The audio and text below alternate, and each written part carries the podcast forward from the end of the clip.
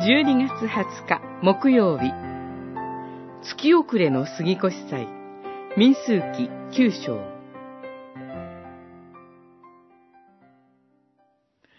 あなたたちもしくはあなたたちの子孫のうちで死体に触れて汚れている者あるいは遠く旅に出ている者も主の杉越祭を祝うことができる。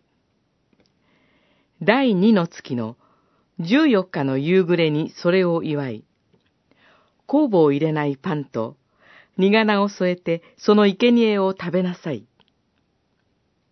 九章、十節、十一節。出エジプトに際して、主の杉越しを記念して、杉越祭を祝うことが命じられました。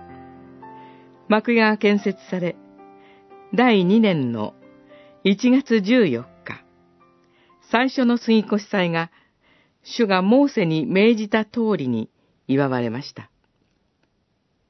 この箇所の主題は、その杉越祭に参加できなかった者たちの取り扱いです。死体に触れるなどによって、汚れた者は、杉越祭に加わることができません。旅に出ていた者たちも参加できません。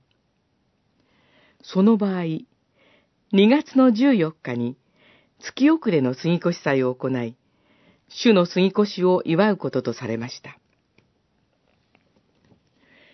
杉越祭を祝わない者があれば、その者は自分の民から立たれるとは、主の招きの言葉です。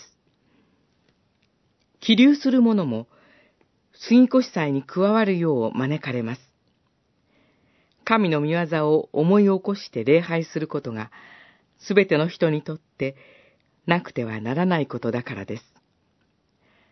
神の民は、神の御業によって導かれる民なのです。